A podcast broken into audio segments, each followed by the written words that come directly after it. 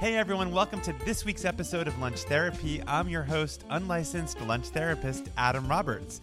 Before we get to today's patient, I just want to let you know this is our last episode of 2021. I want to thank all of you for listening and for writing those nice reviews on Apple Podcasts. We'll be back in two weeks with a whole new guest, a whole new roster of patients. That's January 3rd, so um, enjoy your holidays. Um, but I have an episode for you here. My patient today is Lukas Volger. He's the author of five cookbooks, including Bowl and Start Simple 11 Everyday Ingredients for Countless Weeknight Meals. He's also the co founder of Jarry Magazine, which won a James Beard Award in 2016 for John Birdsall's essay Straight Up Passing The State of Queer Chefs in America.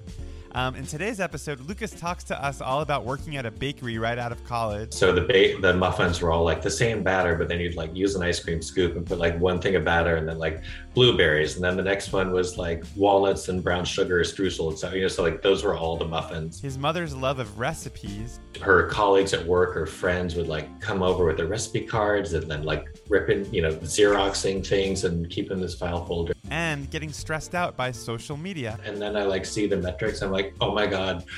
1200 people looked at this stupid video of me like explain like I, it's like I, I kind of can't handle that. So without further ado here is my lunch therapy session with Lukas Volger. Um, well Lukas it's so nice to have you on lunch therapy. How's everything going? Thank you. I'm happy to be here. Good.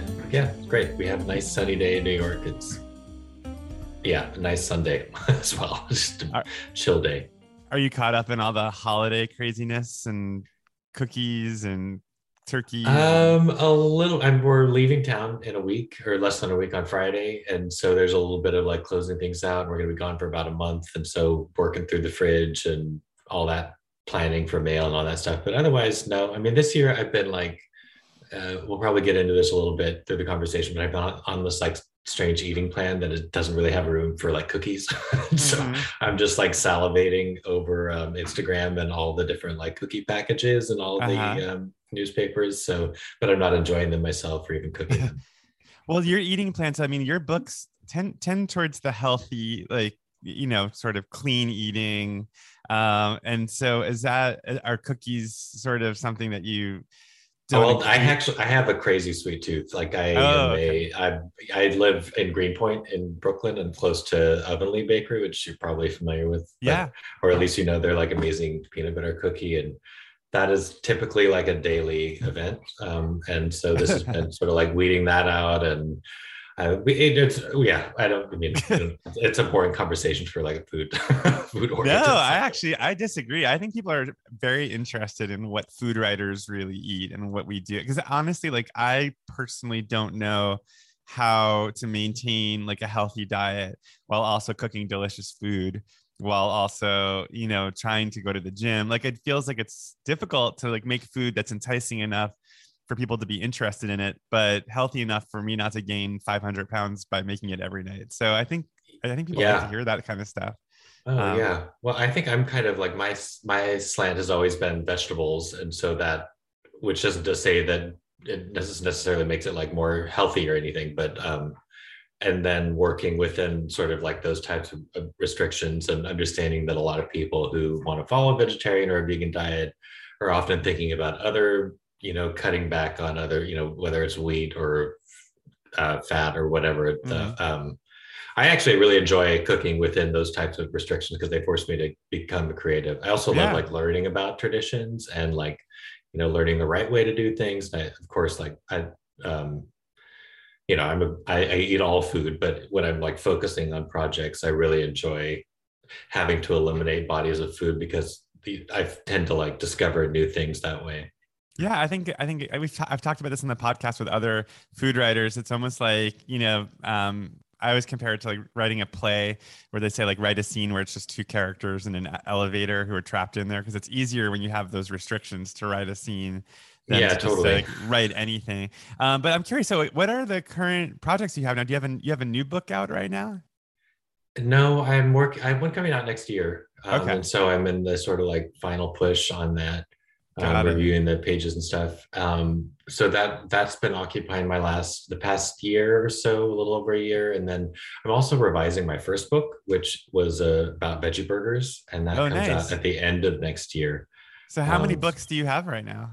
This will be five. Wow, that's incredible. And so do you do you still enjoy the process of writing cookbooks or are you getting burnt out? no, I love it. It's uh yeah, I would I I wish it could fully support fully support me. I think it's really I like the whole trick. Like I always make the joke the stove top to the laptop to the stove top to the laptop. Like I sort of seeing what happens on the stove and then documenting it in real time. And then uh-huh. I don't know, it's just like a I like being on my feet. I like it feels like really creative, but also very structured. So it kind of like works with with my personality really well. Well, it's funny because I, you know, I've been working on some cookbook stuff lately. We have the same agent, so you yes. know, I, she was giving me some updates. But that's interesting. You talked about going from the stove to the laptop because I working on these. This is these are my first books of original recipes, or the book that I just wrote is my first book of original recipes. The yes, one that I did before Broadway. that, yeah, the Broadway one, and the one I did before that was um, me learning from chefs, which was all their recipes and adapting them. But so like I do I keep my laptop in the kitchen in this new process of mine and um and it's been funny. It's like yeah as I tinker like I run back over and type but it but it's sort of you don't want to be sewing your own head that like, you lose your instincts. But sometimes it's funny like I'll make something and like squirt some olive oil on it and sprinkle some salt on it. I'll be like oh shoot I didn't measure that or I didn't I should have measured how much oh. olive oil I just added. You know it's like I think those instincts as a cookbook author you have to think about like writing down each little element right yeah, I think to an extent. I don't know. One of the things that's been really um, well, I think baking and cooking are set uh, in terms of recipe development are it's a different sort of approach. Um, but like one of the things that has been so illuminating with me through working with recipe testers, like when I first started doing this, I would ask friends to recipe test for me, and they would mm-hmm. come back and say, "Oh, this was great."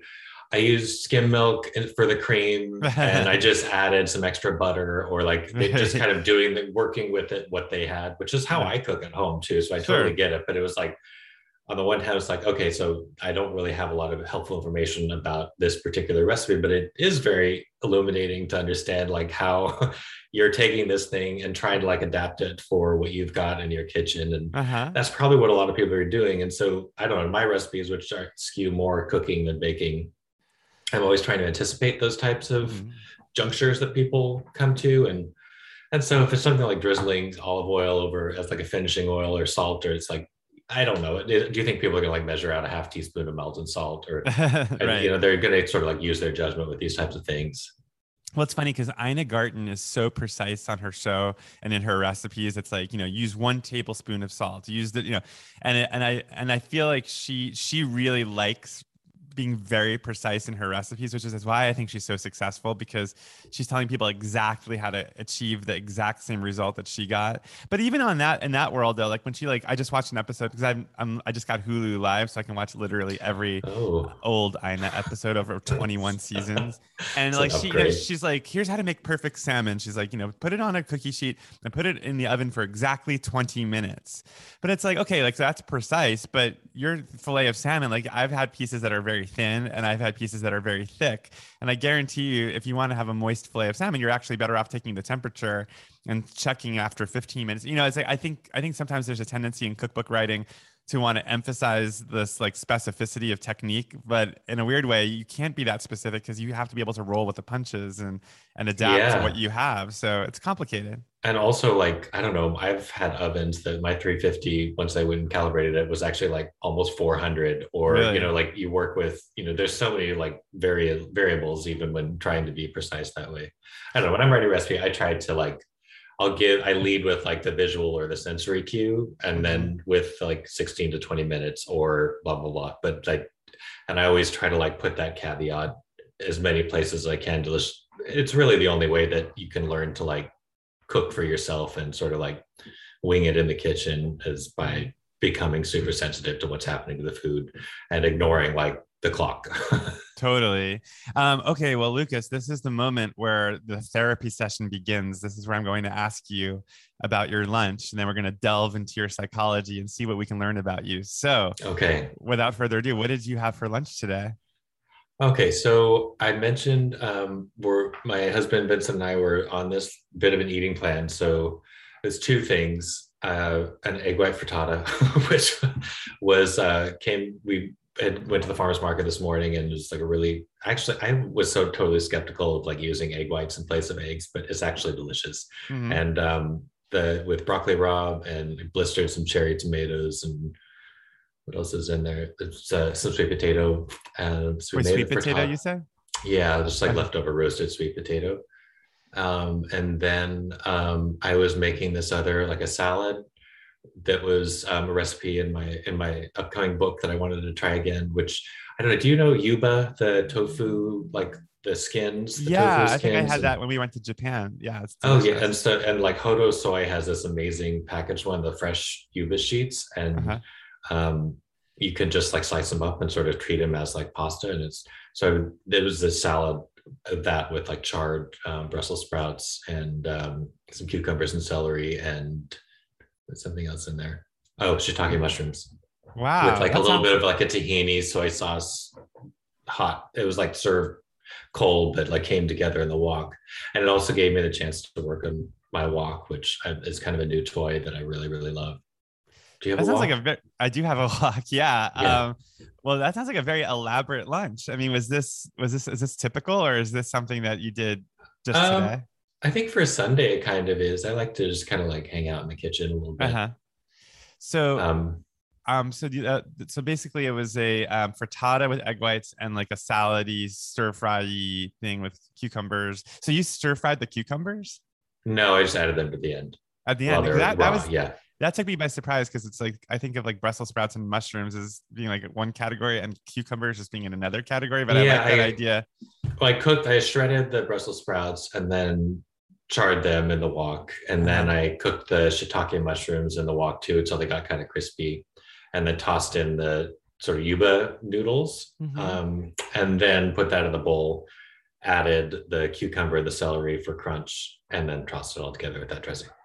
Well, usually in my lunch therapy sessions, I listen to how people talk about the food that they've made for lunch to see if I can pick up something from the way they describe it or just the language they use. But with you, I'm actually very interested in the content of your lunch and like the what of your lunch because I want to know more about your childhood and the kind of food that you ate growing up that led you to this place of eating very healthy. Because my my guess is, or healthy. When I when I say healthy, I mean like fresh vegetables, like you know things that you put a lot of care into, and farmers market um, I have a guess that it's you. You either had a childhood where you had parents that cooked like this, or you grew up completely the opposite, like eating like sugar cereal and um, ring dings after school and fried Um, chicken for dinner. Not necessarily. I I grew up in Idaho, um, and in the '80s and early '90s, um, it was a lot of you know it was like sort of protein side dish, side dish, and my like I don't know, my mom would like bake pork chops, or my dad would grill something, and then there'd be like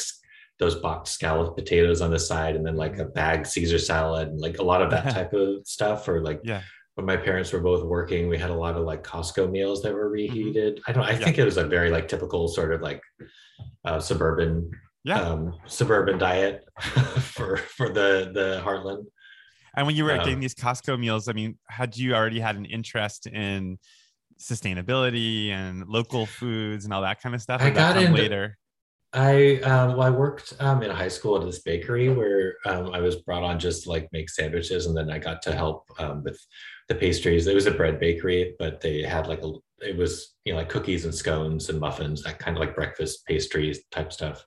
Um, and I really really enjoyed just the scale of it, and I'd always like enjoyed cooking, and I always mm. enjoyed cooking with my mom, and I always loved her cookbooks, her food magazines, and everything, and she sort of had like an Ina Garten awakening when Ina Garten hit the hit Boise, which was probably in like mid like oh, like 97, 98, somewhere around there. I don't know when.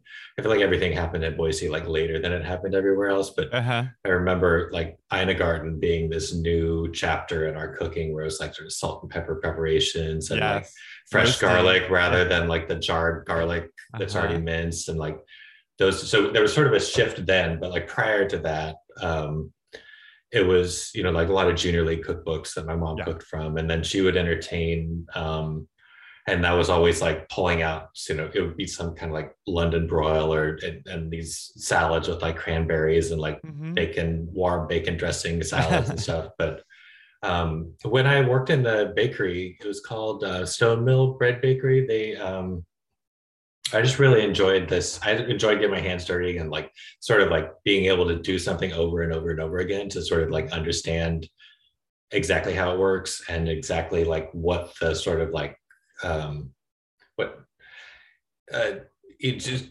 sort of seeing like where are the opportunities to like improvise something or like mm-hmm. where you know the warmer days and the butter not staying cold enough or like where spices can be incorporated to like give it a different profile or like these muffins that we made you know it's like oh this wasn't like any kind of like fancy bakery mm-hmm. but so the ba- the muffins were all like the same batter but then you'd like use an ice cream scoop and yeah. put like one thing of batter and then like blueberries and then the next one was like walnuts and brown sugar streusel and stuff you know so like those were all the muffins and then um, i just really enjoyed that process and then in college um, i went to willamette university for two years in oregon and that's where I started thinking more about the environment and I became vegetarian for the first time mm-hmm. and um, was cooking more for myself than with my family. So I think that sort of signaled a shift and mm-hmm. a more of a broader like political awakening and self-discovery. And I feel like that was where my current perspective on food started to take shape. Well, you bring up something interesting, which is the whole like when you talked about your family uh, or your mom like getting interested in Ina Garten. I do feel like there was a cultural shift altogether, like across the country, with like interest in food and like the appearance of the Food Network, but also then like Top Chef and like all these shows. I'm because I, mean, I think um, I think maybe I don't know how old you are, but like I, I'm certainly of this generation. I think we're kind of in the same generation ish. Uh, where yeah, I, I was born in '82. I'm 79 here, so I'm a little older. But um, I yeah, I feel like food as a subject or food being interested in food and caring where your food came from. I feel like that really started happening um, in that time period, like in the late '90s, early 2000s, and now we're at a point where it's like omnipresent. You know, people yeah. are fascinated by food now in a way that, but the stuff that you described your mom making before all that, like the you know um, Costco meals or whatever, just like the kind of utilitarian food that you get on the table. That feels like a previous generation too, like you know, canned food and yeah, um, and e- you know, easiness or or ease. Is that the right word? Um, you know, you know yeah, I think so. Yeah, like quick and easy. quick and easy. Yeah, but people like I think convenience. That's what I was trying to go for. Yeah, like I think the previous generation, like baby boomer generation, wanted to be able to just throw dinner together and like you know it's like TV dinners and just like stick it in the oven and get it done. But then our generation, I think, got more interested in the details and and uh, working it through. So with you, I mean, was it sounds though like your family cooked a lot. You, you know, regardless of how they cooked, it's it sounds like you grew up in a home with a lot of cooking. Yeah, we always. I mean, this is like sort of. Uh, point of pride in my family is that we often had we had dinner together most every night. Um, and that was like i don't know that's something that really probably was a pretty formative experience for me and like enjoying the table and then understanding food to be this sort of anchor point of the day and also like this look this like site of special gatherings and like the food itself can sort of like create the cause for celebration or you know like a um yeah i would say so yes um, we ate really well. We were like lucky to, you know, I, I, know that I don't mean to disparage my mom's cooking with like the Costco food or the no, not at all. Junior I don't think stuff, that's disparaging. Like, yeah, it was it was just the the culture of the time and yeah, exactly. It was, but it's kind of funny. I just wrote something about this for my book. The way um, she loved to, my mom loved to collect recipes, and she uh-huh. would keep these like file folders full of them, and just like the value of a recipe, like all these magazines she would read and her colleagues at work or friends would like come over with their recipe cards and then like ripping, you know, xeroxing things and keeping this file folder and like it was such a like the the value of the recipe itself. It was like, wow, you paid for this magazine, but then you got this free recipe in it mm. too. It's like a whole recipe. How cool is this? Um, I think that was also kind of formative to me. Yeah, and it's interesting because ultimately you started a magazine too. So yeah, I, I, think that must be some. If we're trying to get into your psychology, there must have been something about how your mother viewed recipes and and magazines and the value of getting a recipe, and that stayed with you to lead you down that path. Um, yeah, starting sure. one, was, and then yeah. Uh, well, I was just going to say first, yeah, I think that's probably true. The um, I, I've always just seen like specific to like recipes. I've always seen a lot of value in there. If there's a printed recipe, is something you can save and recreate for yourself, and it's like it seems really valuable and really fun. Um, well, in terms of starting, oh sorry, oh, go, go, go, ahead. No, no, no. What were you going to say? I was going to switch over to like Jarry magazine, which yeah. in my mind had never been connected, but maybe it is connected. That's an I'm, I'm, I'm, grasping at straws here, but I, I feel I feel like that the way you described how your mom valued magazines and the recipes and it did make me i think i do think there must be a link there the importance yeah. of it and the way that she viewed it um, but one thing i wanted to ask you because like i feel like i i was also grasping at straws when i was trying to make a distinction between your cooking and your mother's cooking but i, I wonder how you would describe the distinction between your cooking and your mother's cooking i think we're both just sort of like of our time it's yeah. um that like like you were saying the it certainly wasn't like as fashionable to shop at the farm stands and the farmers markets back then though now boise has like this amazing farmers market that mm-hmm. you know was a place to be seen and a place to do your shopping and it's very trendy and and all that um yeah i think it's just she was uh her cooking was yeah it was exactly just kind of like of its time as what her friends were doing and like the way they shared recipes and like the, the way they talk about recipes like oh this is so easy you won't even believe how like delicious it is and it's like the three can salad or it's like yeah. the you know the the brie wrapped in the frozen puff pastry sure, with the jam on top or like yeah. things like that that i mean i think that my when i talk to my friends who are sort of of the same age it's like oh my god like right now the apples at the farmers market are just so good and we, yeah it's you like know same, sort of like geek out about it but it's the same same energy and same spirit totally i think that makes a lot of sense my, my husband craig's um family is of that generation. They love to cook and they have like a gourmet group. But you know, it's like Craig's mom makes um lasagna with cottage cheese. Yeah. It's like that's what was done, you know, and that in the 70s and like in in the Midwest or wherever. Um, and you know, now like our generation, it's like, oh, we make our own ricotta with like, you know, yeah, you know, with like fresh grass-fed milk or whatever and it's like a little pretentious so you know totally. when we go and, and, craig and his sister like love their mother's lasagna and i don't it's not to say that like a cottage cheese lasagna isn't as good as a ricotta lasagna it's just a generational thing i think so I yeah totally it's kind of ingenious to use cottage cheese when ricotta was a lot harder to find a med or at least like good ricotta yeah. that yeah so I'm curious, like, can you walk us through um, growing up in Boise, going to college, and then starting your career as a food writer? Yeah. Uh, so I moved to New York. I was just about to, it'll be 20 years next year. And um, I worked as a line cook um, in college and a prep cook at this restaurant that, is, that closed a while ago on the Upper East Side called Blue Grotto. Um, mm-hmm. and that was, I just always, I really enjoyed that experience. I did that for, I think, two years and it was just fun. And I really, really enjoyed like the physicality of it. I was constantly learning things and like, I was just very like fertile moment of mm-hmm. uh, of like learning and it was an incredible opportunity that i could just like work there three days a week whereas most of the cooks had to you know it was a different type of grind for them but i was like sort of like special college student in the kitchen um, but it didn't seem um, for like the pay and the the hours and the conditions it was like it didn't actually seem viable as a career to cook and so i worked um, my first jobs out of college were in book publishing and i did mm-hmm. that for about 10 years. Wow, I didn't know that. Yeah. Um, and towards the end of that, I worked for a number of different publishers and, and a number of different capacities. And for the longest time, like working on a small, working at a small publisher called Atlas and Co. that they did like literary biographies. Um, but um, in that time, I became friends with uh, this guy, Matthew Lore, who's the publisher of The Experiment, which mm-hmm. is, um, they're now, I think, part of Workman. And at the time, he was starting his own publishing company. And he reached out to me, asking if I knew anybody who could write a book about veggie burgers. And mm. I th- told him I'd think on it. And then I was like, you know what? I feel like I could actually do this. I've like made veggie burgers before. And then I just put together a book proposal really quickly and sent it hmm. over to him to see what he thought. And he thought it was good. And I was I just really enjoyed that experience and didn't think I would ever get you know the best case scenario would be like that I would get to like do it again but mm. never did I having worked in book publishing and like you know the way that so many books just like they're just a blip in time and yeah. nothing comes of them and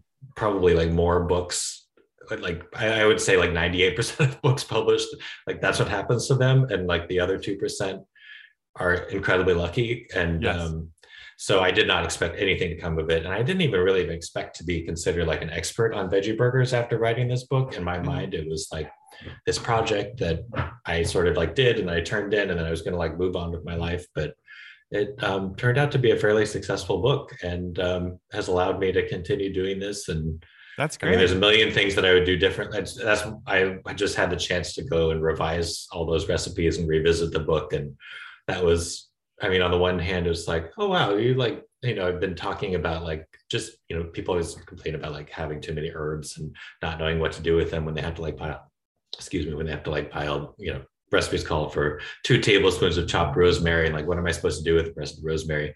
And even in my first book i was writing about well just dry them in your toaster oven and then mm-hmm. put them in a jar and you'll have dried rosemary. And in my mind i'm like constantly like saying it for the first time as if it's mm-hmm. like this is the first time i'm telling people that you should like dry your herbs but i've actually been doing it for the past since my very first cookbook just, that's funny so, so it's like the themes were established in that first one um, I wasn't. I'm, I'm thinking a lot about what you said about 97% of books because it is funny. I mean, there's a little bit of delusion that you have to have to be able to be in this industry that like this is the book that's going to set the world on fire. And this is, I mean, yeah. when I when I did my first cookbook, which is my only cookbook that I did so far, I was so convinced that it was going to be a worldwide phenomenon. Like I was ready basically to like have my own Food Network show and set the world on fire and retire oh. and have a have a yacht. And it's like, oh wait that's not what happens at all. It's like I might have thought that too had I not been worked on the inside. It was yeah. that that that's what all the conditioned me. But you're right that like the ultimate reward, if if you're lucky enough to write a cookbook and it's successful enough, you can get to keep doing it, which is a really wonderful thing to get to be able to write and absolutely do your own recipes. I'm actually curious though with you. You talked a lot about your cooking background, um, but I'm curious about the writing part of it. Were you always interested in writing and reading and all that kind of stuff? Yeah, I studied literature and through college with like a focus on like gender and sexuality studies. Mm-hmm. Um, yeah, and I've always enjoyed writing. I think that like writing cookbooks to me is very satisfying. It's like a little bit more like servicey recipe mm-hmm. writing is, yes. and then like create like you. I mean, you write screenplays and you do much more creative writing than I typically do, and that to me is like the it's so the blank page is just like so daunting whenever mm-hmm. I have to do something that's not a recipe that it's really hard to overcome. But with a cookbook, I was like, I create the table of contents. I like mm-hmm. outline everything. I structure what I need to do. I put together like the ingredients that I want to focus on. It's like create a whole game plan. And then it yeah. just, it almost feels like it's just project management. It's not, um, it's, it's not this like daunting, like taking some concept in my mind and then just like regurgitating it yeah. onto a page. It's, it feels like project management. It's very servicey, and I like servicey stuff. So totally, I, I, think that makes a lot of sense. So when you, so if, I don't think I asked you. So the book that's about to come out, are you, can you say tell us what that is? Yeah, it's called Snacks for Dinner. Snacks um, for Dinner. Okay. And it's uh, sort of look at. it. I'm still working on like exactly what the elevator pitch will be. It's not going to be out till next spring, but um, I mean, I have it's all formulated in like a book proposal and everything, but how conversationally how I'll pitch it. Yeah, but yeah. it's um I mean I, th- I think that the, the title is pretty self-explanatory. It's like sure. small bites, but like compile you know cut they come together on a plate and or a full dinner and kind of like I, I always love the idea like my book bowl is like i think of it as like component oriented cooking where yes. you're kind of like taking these various things and like composing them together in a bowl. It's like your muffins like, at the bakery where you had the blank muffins and then yeah totally. yeah Look see, it all comes back. Yeah. Yeah but um in the snack so i guess it's like in my mind snacks for dinner is kind of like what i did with bowl but on the plate.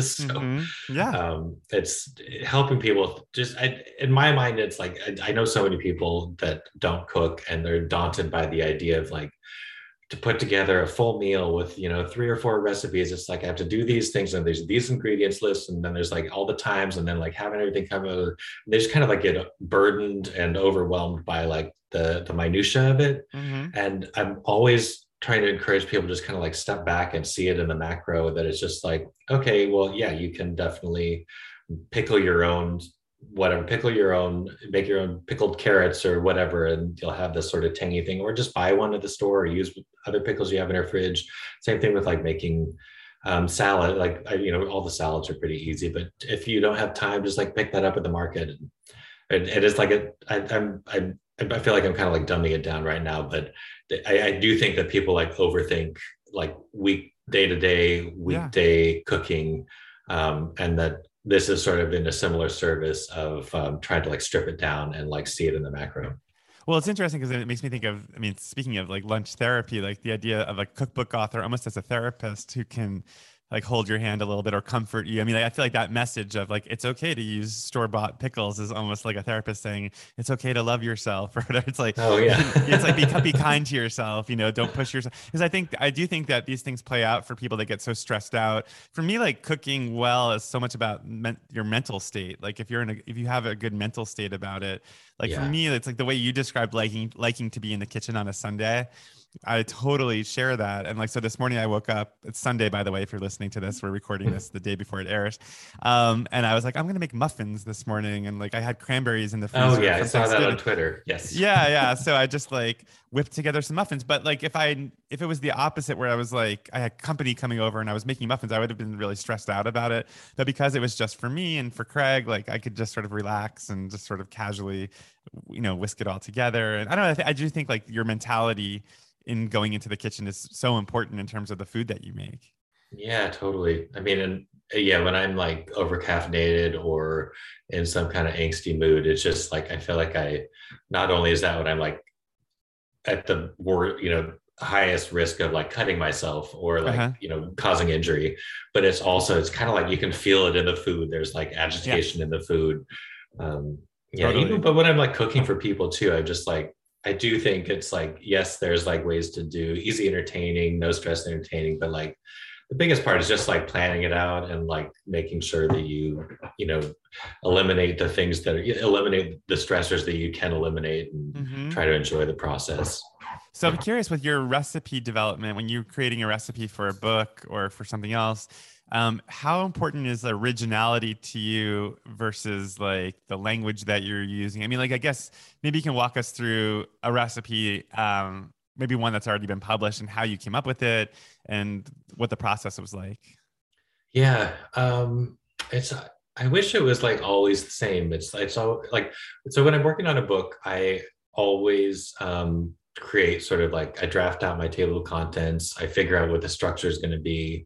I usually um, map out I, I, sort of like keep a, a, list of like what are like the dominant ingredients here what's the like seasonality mm-hmm. how, or how can i like break it down so that there is seasonality in the recipes um, and then i oftentimes like draft out a recipe even before i cook it mm-hmm. so that that way i just like have something to reference as i'm cooking mm-hmm. um, and it'll change a lot um, I and so like in when i'm in that stage i'm trying to think of like uh ways to keep um what's going to feel both you know what what'll add the right amount of like diversity to the book in terms mm-hmm. of like flavor profiles and like ingredients to highlight and vegetables to highlight um and or, or even techniques and and and things like that um and then um in terms of I don't know. So er, like at that stage, it's really just trying to like survey the whole project and to make sure it feels like varied enough, but also sort of like at home and in the mm-hmm. scope mm-hmm. of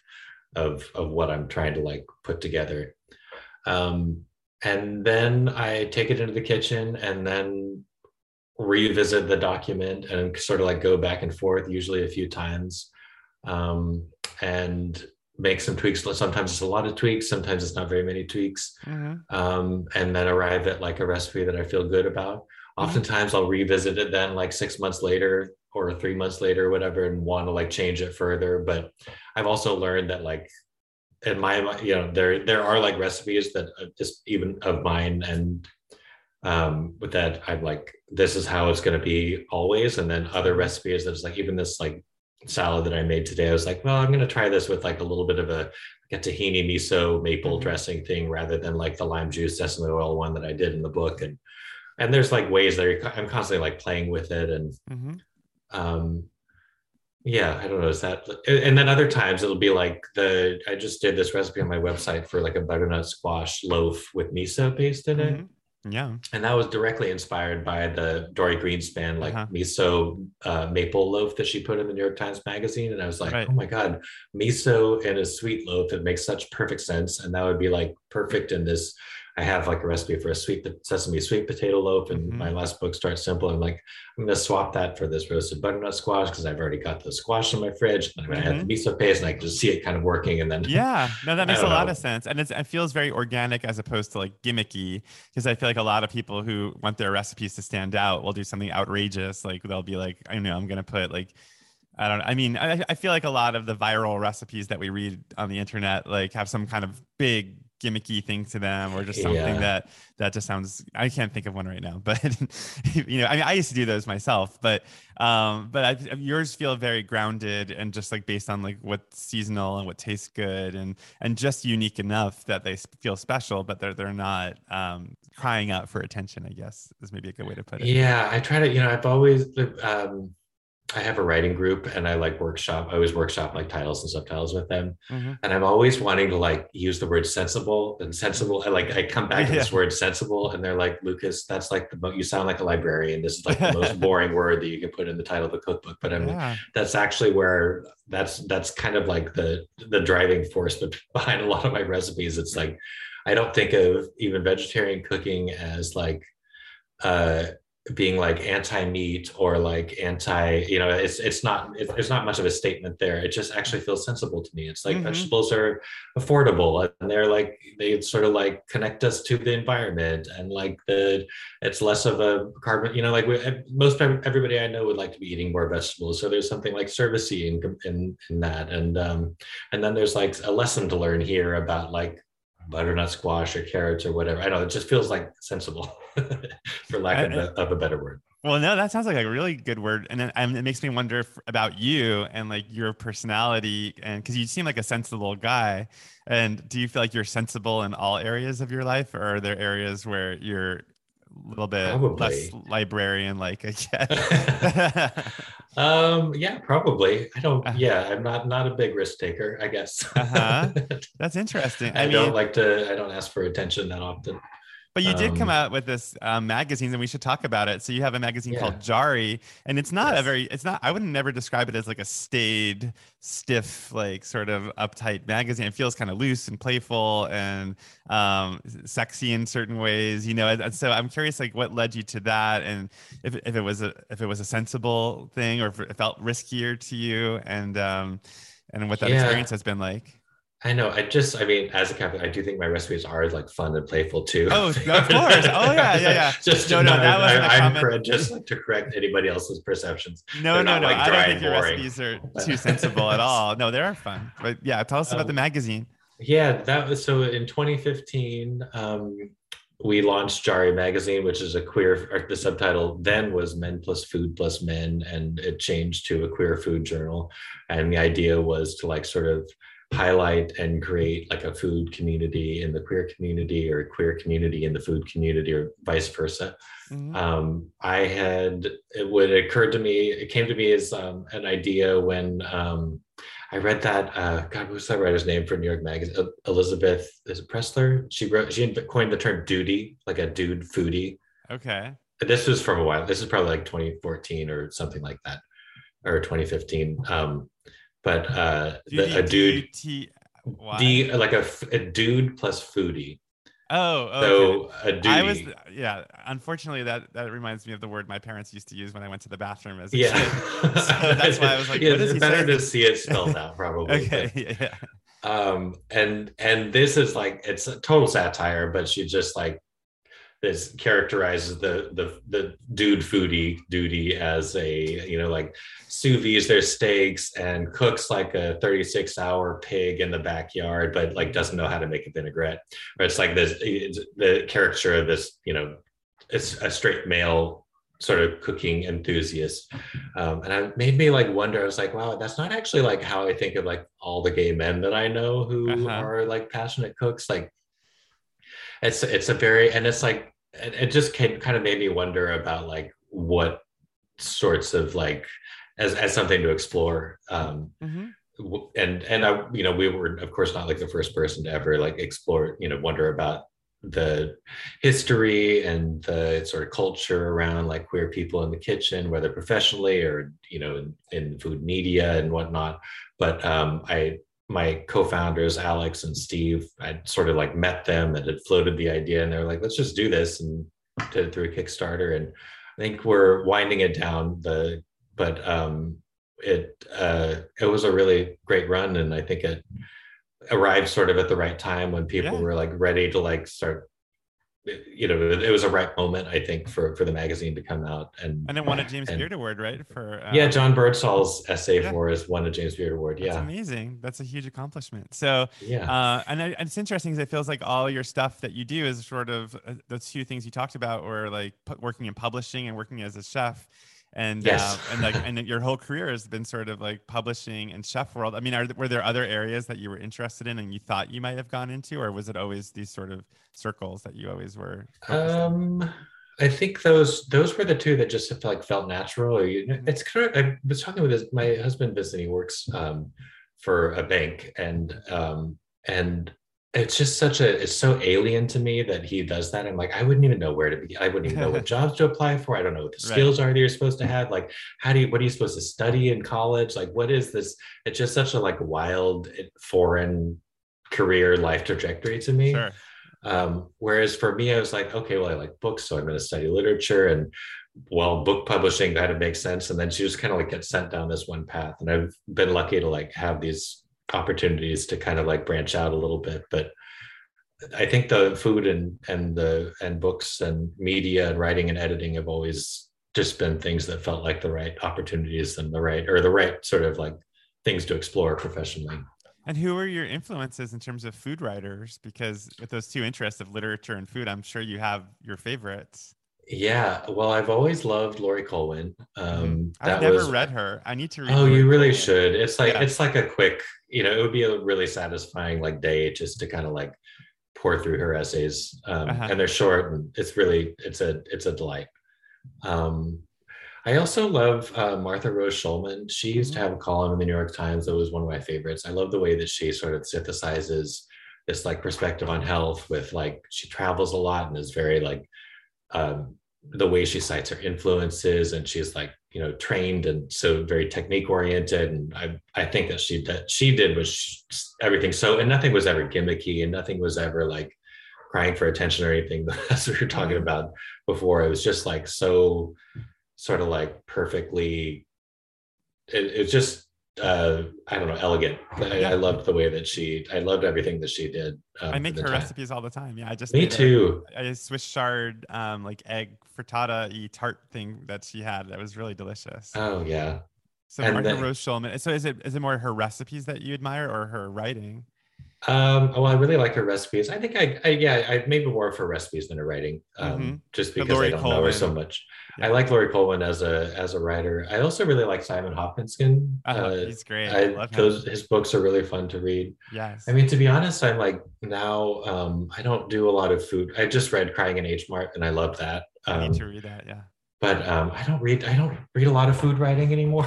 Just, yeah, I don't blame you. It's kind of like do it all day, and so it's like nice to just kind of like have a break and read something mm-hmm. else. Yeah, I'm trying to think but, of the last food book that I read. I feel like I did read. My husband's reading Blood, Bones, and Butter now, and he's enjoying. It. Oh, I love that so. book. Um, did so you read that? Oh, I loved it. I think she's, yeah. she's, probably my favorite living food writer. Um, yes, yeah, I'm always excited when she has a new column out. Um, so I'm curious. I want to know more about this aesthetic um, of your cuisine um, because we talked about it being sensible uh, and good for the environment. But in terms of pleasure, I mean, do you have your quote unquote guilty pleasures? Like, you know, if you go to the movies, will you eat M and M's and popcorn? Like, are you are you like are you consistent throughout everything in terms of the kinds of foods you eat, or does it shake? Do you shake it up every so often? Um, I well, I definitely, as I was saying, I totally like love I love baking and I love uh-huh. um, like sweets. So yeah, I'm like a Twizzlers person at movies, uh, and okay, um, got it. Yeah, I just like really enjoy all all, all baked goods. Um, I do think like I I sort of like yeah. I, I, I mean, I used to feel that it was um, if you're gonna like have dessert, you should just like have dessert. There's right. like just if if d- trying to like make um you're kind of like depriving yourself of dessert if you're trying to like I don't know something. Yeah. Yes, thank you. Right. Yeah. Um, but um, I don't know. I I still yeah. Whatever. I, I don't know. How well, like, will you eat like a, like a greasy cheeseburger? Or like, will you eat? Uh, yeah. Like I mean, I I'll eat fries? anything. Yeah. Okay, got it. Um, totally, and enjoy it for sure.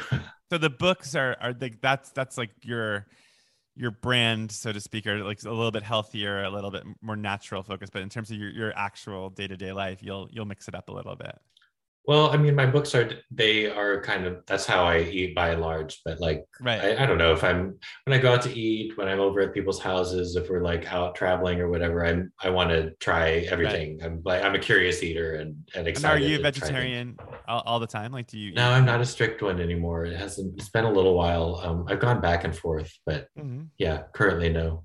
so which which of, of your um books like do you want to be like your legacy i mean do you have a book that you've written already that is like the one that you want to be known for I'm really excited about snacks for dinner. It was, It's funny that it's like it seems on the surface like it could be a little bit gimmicky as a concept, but it's Mhm. ended up being um, what way. I'm also not very personal in my cookbooks. I, as I said, I sort of enjoy ser- the servicey aspect of recipe Mhm. writing, and so I like focus on, you know, being of service.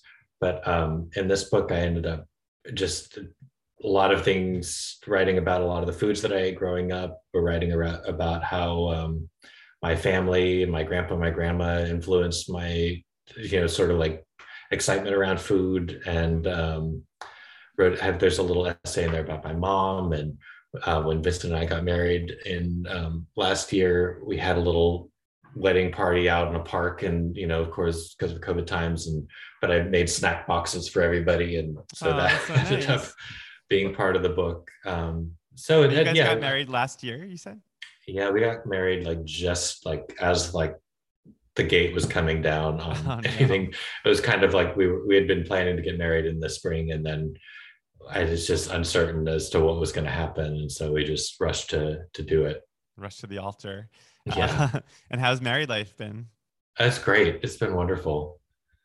I I- um yeah I, it's just uh, it's been wonderful to just like think um, sort of sort of strategically about our lives and like plan things together and like to Mhm. have uh, you know Vincent he tested all of my recipes for this book and I could like sit I could be in the kitchen like watching everything that he was doing and that was an incredible gift just to because I must have been really annoying to have me hovering over his shoulder while he was doing everything but it was so helpful and um, yeah just generally it's been like a wonderful the uh, nature of or the, the way you can just have uh this it just like support of of Yeah. all kinds of and it's it's it's been amazing Well, I mean, I, I'm thinking I'm latching on to the um, service-oriented nature of the way you describe your food writing, that it's of service, and you said that several times. And I'm curious, like, is that something like in your family, like, or growing up in terms of your of your values that you grew up with? I mean, it, was that something that was instilled in you that that your work should be of service, as opposed to, I guess, the opposite of that would be like selfish.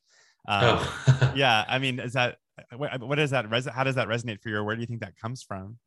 Um, I don't know if like being of service in that sense didn't has or it certainly hasn't occurred to me. I think part of it is just this like respect for the recipe and like the recipe itself.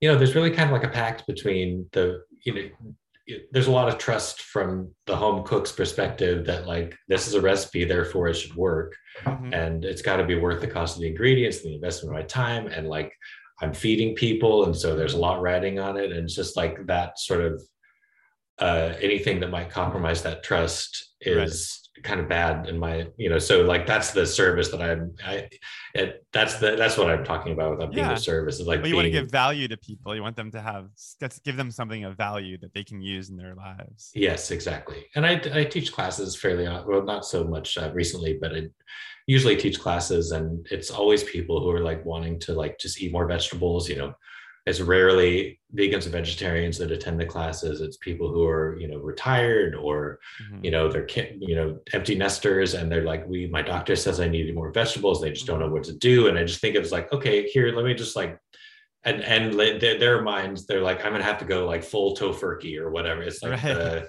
it's gonna have to this whole like they're going to need to just uh, upend their, their entire lives around eating vegetables and it's very daunting and then sort of being of service here is be like okay well you already probably have a number of vegetarian dishes that you already know and like. Mm-hmm. so let's like start there.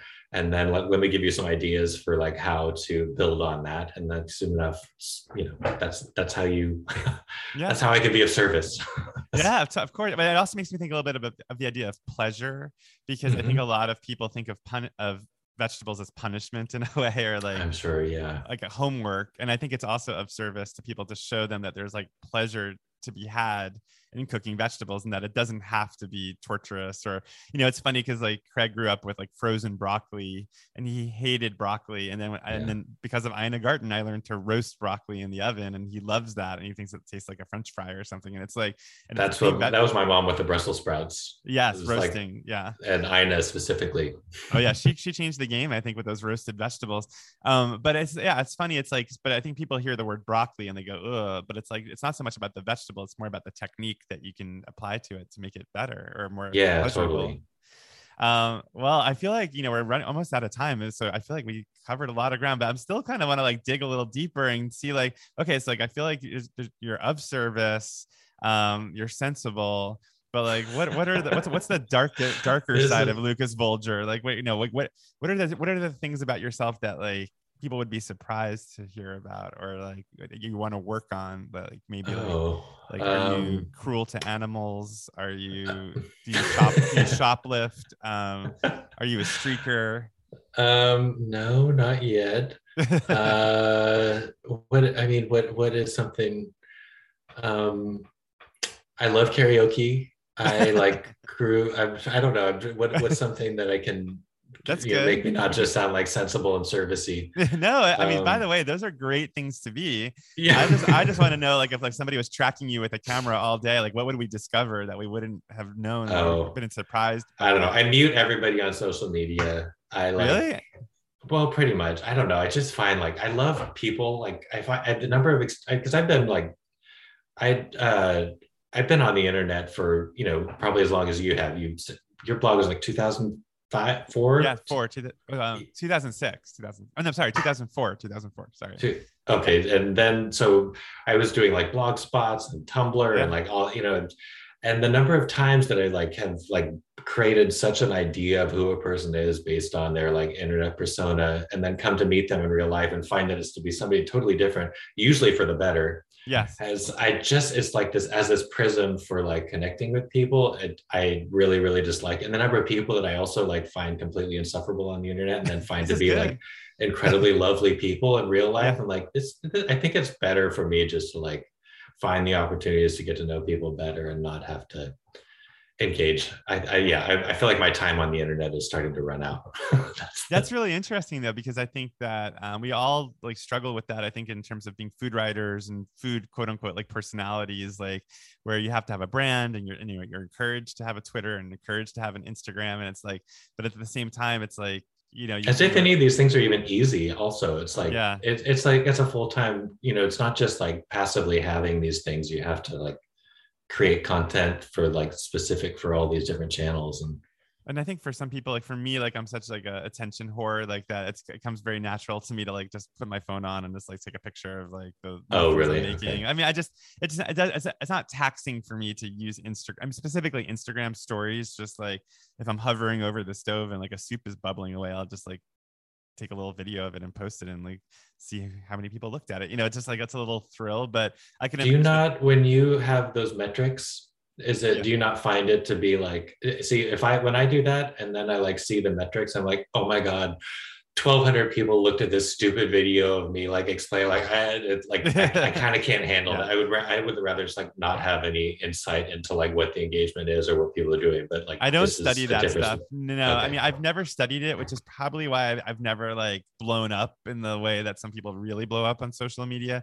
i just do it for pleasure um and okay as, as long as i do that i mean with twitter it's much more dangerous and like treacherous because it's like that I also try to do for pleasure, but I'll just like tweet something like haphazardly or just sort of carelessly. And then on like 20 minutes later, I'll come back and be like, who do you think you are doing it? And it's like, oh, sorry, I didn't mean to yeah know, push that button. Um, so I Twitter. I, I find a little more daunting and stressful. And frankly, like if I could get off of there, I would because I, do, I think it takes away it's like more detrimental than it is beneficial ultimately to my well-being with um, absolutely instagram i i enjoy instagram i think i i think i have a good balance there um but it's interesting for you so so your dark side involves karaoke and muting people on on social media what's your karaoke so- song what are you sing Um, well, Cher is kind of like right in my range, and Uh-huh. I enjoy that. I enjoy all those like '80s anthems. I think '80s is like a great time for karaoke songs. so like if i could turn back time is oh yeah, that's like a that's a good one. Reba McEntire, "Fancy" is one of Oh, my yeah, like of that always makes people happy. um, um, that's a great one Yeah, uh, I think those those are like the those are top two. i always think mine is, my karaoke song is midnight train to georgia. Oh Uh, yeah, but it's not like it's not in my range at all and i don't know why I, I think that it is. Craig's is waterfalls by tlc and he has the Oh. whole rap memorized so he can really do it. That's Uh, always a yeah Well, steals the show. um, every podcast begins with what did you have for lunch? but it ends with what are you having for dinner tonight Oh, tonight we are doing a, going to a holiday party at one of my favorite restaurants in the city called Shuka. Um, okay i don't think i know that restaurant no Oh, it's um Aisha. I'm blanking on her last name. She's the chef. It's like sort of broadly Middle Eastern, um, Mhm. and really, really good. She just opened another restaurant called Shukette that got a great review in the New York Times, and um, she's awesome, and the restaurant is awesome. Um, they had this like uh, halloumi cheese that's like lightly battered in these big old, you know, and it's like really soft and creamy. It's so good. Mm. Um, and then a bunch of like dips and flatbreads and kebabs and all that. and do you, are you going with a large group of friends for like a holiday event or is it like Yeah, a- there's six of us. Nice. And so I'm curious, like, this is an interesting personality question because you, know Ben Mims very well. Yeah. And we just went to dinner with him and his partner Jay uh, at AOC in L- LA, one of the restaurants here. And I feel like there's something fascinating about negotiating a menu, like how the different personalities, like, like, you know, all kind of the way that people kind of try to get what they want out there, but you have to kind of say, well, I'm not really into that. Like Jay, Ben's partner, doesn't like red meat, but I asked, like, I said Right. we should get the hanger steak, but I forgot that he doesn't like red meat, and then he didn't say anything. But then later, Ben was like, oh, Jay doesn't eat red meat, and that's why I felt bad. But like, how are you? Yeah. all that kind of stuff. Do you take a passive role or a, a more active role? I feel like this is like going back to the uh my nature, which is I just try to like I can accommodate whatever, you know, like let everybody get their strong opinions or strong preferences out, and then I'll just go with whatever. But generally, I'm like not a big. Yeah, Shuka is kind of an exception. I'm not a big share plates person. I would Yeah, much rather just kind of like have my own thing and eat that way. And if you're at a restaurant um, that has like a vegetarian entree and then like a fish entree and or a poultry entree or a meat entree, like where will you will you mostly gravitate to the vegetarian entree? If it sounds good, yeah. When I'm eating out, I try to just like whatever sounds the most delicious. Mm-hmm.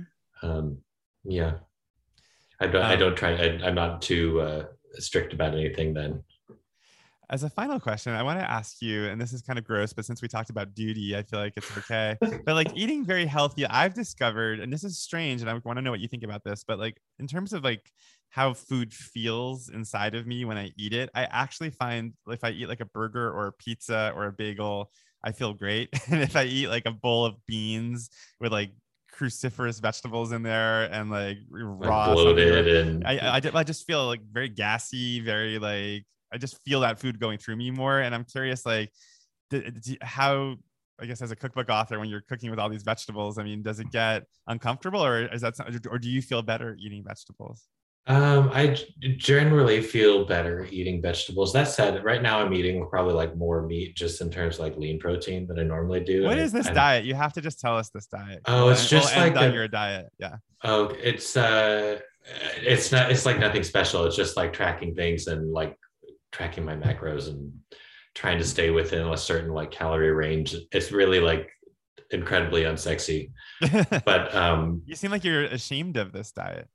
No, I just feel it's kind of embarrassing when you talk to like food people. I feel like you can't talk about even diets are like kind of No, diet is people a, want to. People want to know this stuff. I mean, I, I promise you that if, if there's anything people are latching onto here, it's like they want to know what Lukas's diet is like. Okay, well, it's I'm I have a calorie sort of goal each day, and then my it's like protein goals, and then like carbs and fats. But is And the overall goal to lose weight, or is it to get more muscular? Yeah, I or is it- had so like two a couple of years ago, I broke my ankle really badly, and I was like laid up in bed first.